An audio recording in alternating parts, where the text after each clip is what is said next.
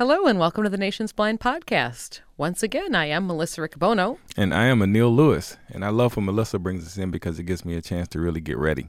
Yeah, and, and you're ready today, man. Yeah, you're I all ready. Much ready than previous days. Yes. yes. Excellent. Yeah. I Glad- love this topic too. Love the topic that we're talking about today.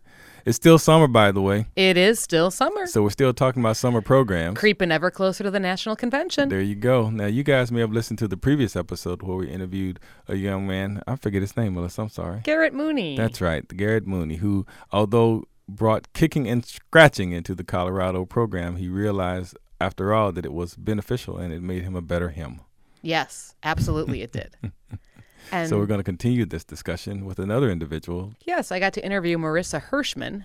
Marissa really, by getting her own training and then really looking at the people around her and then having an opportunity to work in our National Federation of the Blind Bell Academy at the Louisiana Center for the Blind, how that actually really changed her life in quite a quite a large way. And I'm excited to bring this interview to you. Nice. You're listening to the Nation's Blind Podcast, and I am here with Marissa Hirschman. Hi, Marissa. How are you? Great. How are you? I'm doing fine. Thank you so much for participating in our show today. Well, thank you so much for having me. So, Marissa has a very interesting story regarding summer programs and how the programs, teaching in the programs, have really had a huge impact on her, um, herself, and sort of her entire path of life, uh, kind of in general. So, I guess, Marissa, I'd love to talk to you first about when did you first become involved in summer programs with the National Federation of the Blind? Um, well, I started when I was, let's see, I was in training at LCB, and I applied to work at the Bell program for just it's a week, you know, just a week long Bell program. So Mhm. I was kind of thinking, I had been thinking for a little while that I uh, wanted to be a teacher of blind students because I was currently um, planning on getting my master's in social work. And then I realized how many blind adults that I saw who were in training who had not really been given the opportunity to realize like their full potential before this point. So I thought about how uh, there were a lot of blind youth out there that were being underserved. So I thought that the Bell program would be a really good way for me to see if I wanted to be like if I wanted to kind of take this career path. So I started in the Bell program, and that was like the summer of 2017. And that was kind of my first, like my dipping my foot into the summer program pool, if you will. and and how was the water? was it uh, oh, was I it did. I was it warm? Was it cold? it was very it was warm. It was very Excellent, warm. There's lots of great people. I like the LCB Bell program is really good because there's so many great blind role models working, and there are also some really great teachers of blind students that get involved, which I think is really cool. So the the LCB Bell um, and Bell, for those that don't know, um, Braille Enrichment for Literacy and Learning, it's a residential program, correct? Since it's just a week long. Yes. So did you work Yes. more during the day with the kids? Did you work in the evenings? Did you work both? How did that work? I worked a lot during the day. Um, I did tech. I was um, one of the assistive tech people. It was me and Treva Olivero. Mm-hmm. And at night, I did the activities with the students. So, like, we would go to different things like carnivals. We had a Braille Oh, carnival. We did swimming. Yeah, we did. Um, we went to uh, the bayou. We went boating. That was really fun. So that kind of showed me like how cool it is to teach kids like blindness skills in the real world. So not like kind of in a controlled setting, but more in a place where they realize like how applicable these skills are to their real lives. Wow, that's that's very cool. So you really dove in, not just during the day, but in the evening as well. Where uh, sometimes I know for me working at FB Bell for quite a number of years, when the kids are gone at four o'clock, I am really ready to be done. so you you did both. Excellent. So then, what happened after that summer? So after that summer, I decided that I did want to be in the Teacher of Blind Students program at Louisiana Tech University. So I started that program, and I was involved with Braille Club, which is an after-school program that they do at LCB. Um, and I really enjoyed that. So as I got closer to the summer, I was trying to decide kind of what I wanted to do. And um, Eric Guillory asked me if I wanted to be a part of the LCB summer programs um, in a bigger role. So I first started with Bell, but then I um, applied for STEP and I taught assistive technology in the STEP program, and I lived on campus there. So I did daytime and nighttime work for that. So that's high school students, correct? Mostly. Yes. So they Yeah. are, yeah, 14 to 18 is our age range. Excellent. So, what are your plans for this summer? Well, I'm actually working another summer program. I just can't get enough. Um, I'm working at Iowa this year. I'm from Iowa, actually. So, oh. yeah, so I'm from Fort Madison, which is like in southeast Iowa. But the summer program, it's called LEAP, is in Des Moines. And um, it's also for transition youth, about the same age range as STEP. And I really enjoy working with transition youth, so I'm really excited about that. And I'll just have graduated graduate school, so I'm just kind of going to be doing that and trying to look for jobs and that sort of thing. Wonderful. Can we go backward for just a minute? So you before um I guess two questions I have. So so you were actually doing your training um, at Louisiana, and that's sort of what inspired you to think about maybe wanting to change your career path. But I, I would love to know a little bit about what were the things that led you to realize that you might want some adult training yourself? Kind of what was that journey like? I was graduating early from college, so I had like a free semester. So I was, like, oh, what am I going to do with the semester? And I had started realizing when I was in college, like that I was really depending on other people, especially for travel. So like, I would oftentimes depend on others to like get me from place to place, and I didn't like that because generally like I'm a pretty independent person, so that was really hard for me uh, to have to do that. So I started getting really frustrated with that as well as I wanted to improve some of my other blindness skills.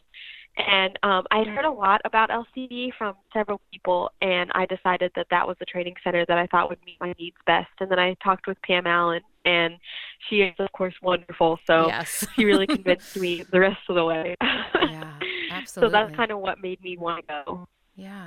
And obviously, I mean, besides helping you actually find a whole new career path. Um, can you just talk just a little bit about the other things that that really good, high quality adult training has given you?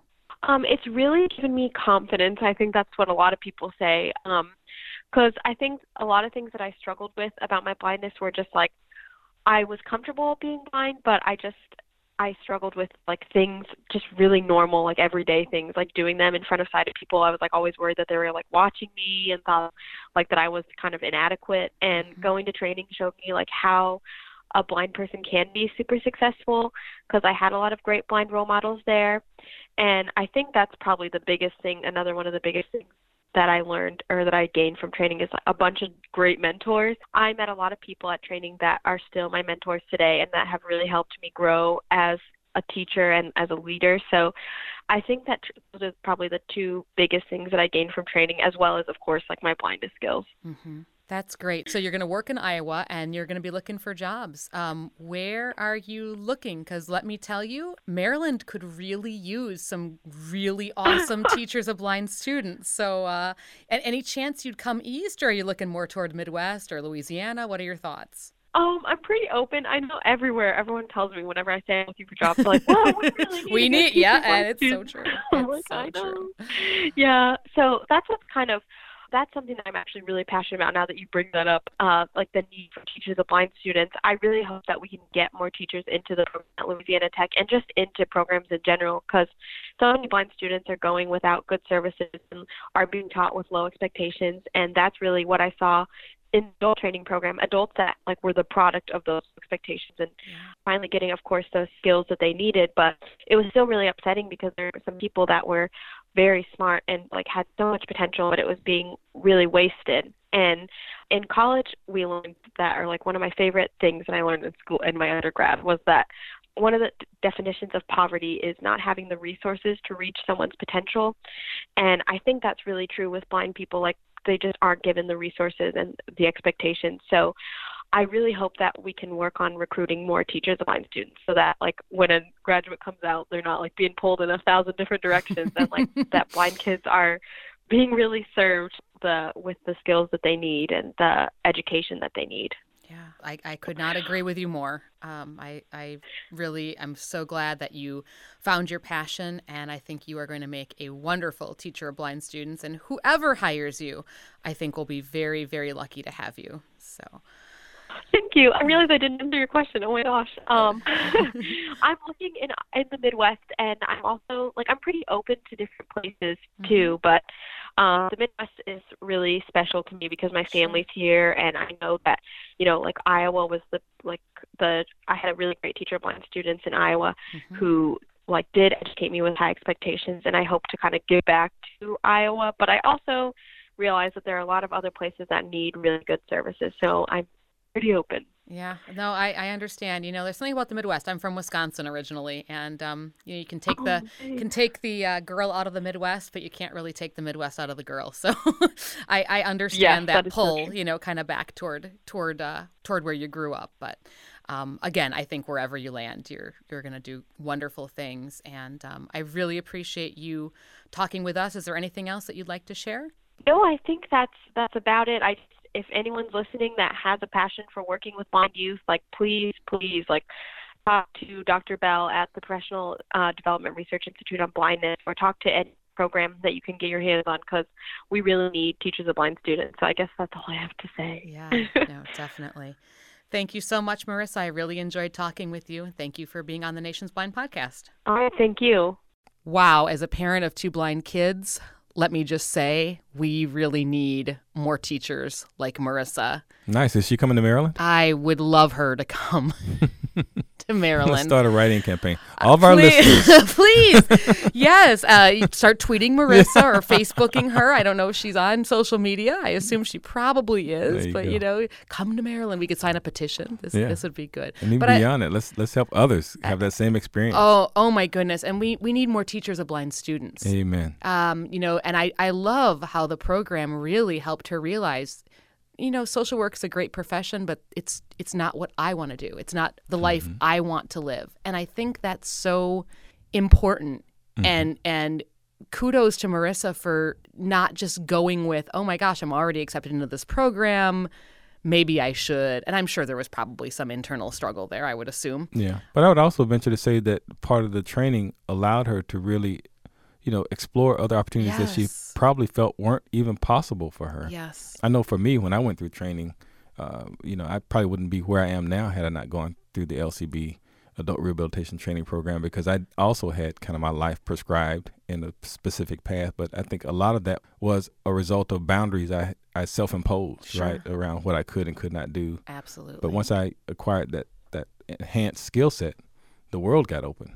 The world was open to me. So That's right. And now Marissa will be opening the world to many other blind kids at even younger ages, which Mhm. is the super exciting part. Yeah, that's what I love.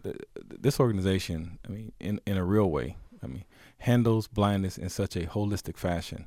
You know, we, we see so many programs out there that, you know, try to take, oh, we're going to take this person and build them into a, a, a blind leader or, you know, but we, we do that from birth to earth, you know, in Yeah. every particular aspect. And the way we do that is we have adults like Marissa who we have this experience and allow them to have that personal and professional growth.